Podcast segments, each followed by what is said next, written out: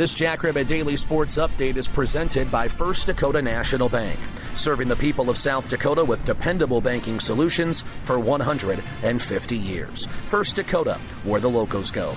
I'm Tyler Merriam, and tomorrow afternoon, SDSU will face an Indiana State team on Hobo Day on the gridiron. The Sycamores have struggled this season, to say the least, a mark of one and six. They enter tomorrow having lost six in a row, but they have been a feisty group that has been ultra competitive in the Missouri Valley Football Conference. And we'll have more on that after a message from First Dakota National Bank.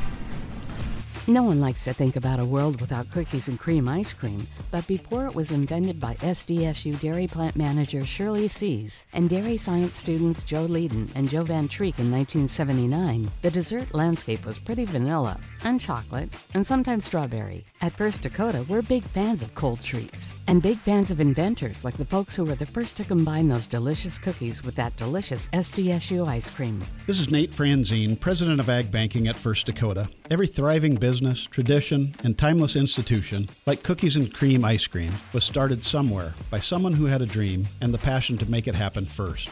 So, what will be your South Dakota first? Give a First Dakota Ag Banker a call today. Member FDIC.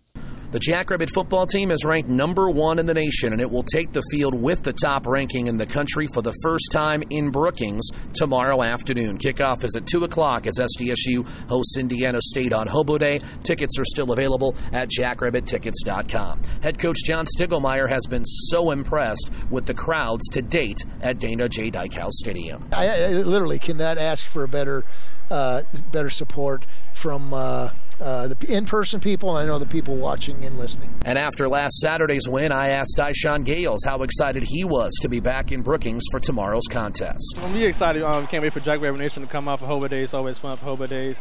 Coming to North Dakota twice, two weeks in a row, and electric environments is, is good. And we got two good dubs, and uh, can't wait to get back to Dana J. Quarterback Mark Gronowski is also geared up to play in front of the home fans again. I can't wait to be back at Dana J and um, being a number one team coming back there first time ever and uh, it should be a fun one. The Jackrabbits, the number one team in the FCS, have won seven in a row. On the flip side, it is Indiana State who has dropped now six in a row after winning its opener. But the Sycamores have lost all four of their conference games by one score and were driving with a chance to take the lead in the final minutes in three of those games. Indiana State is one and six. South Dakota State seven and one. The kickoff on Hobo Day tomorrow at two o'clock.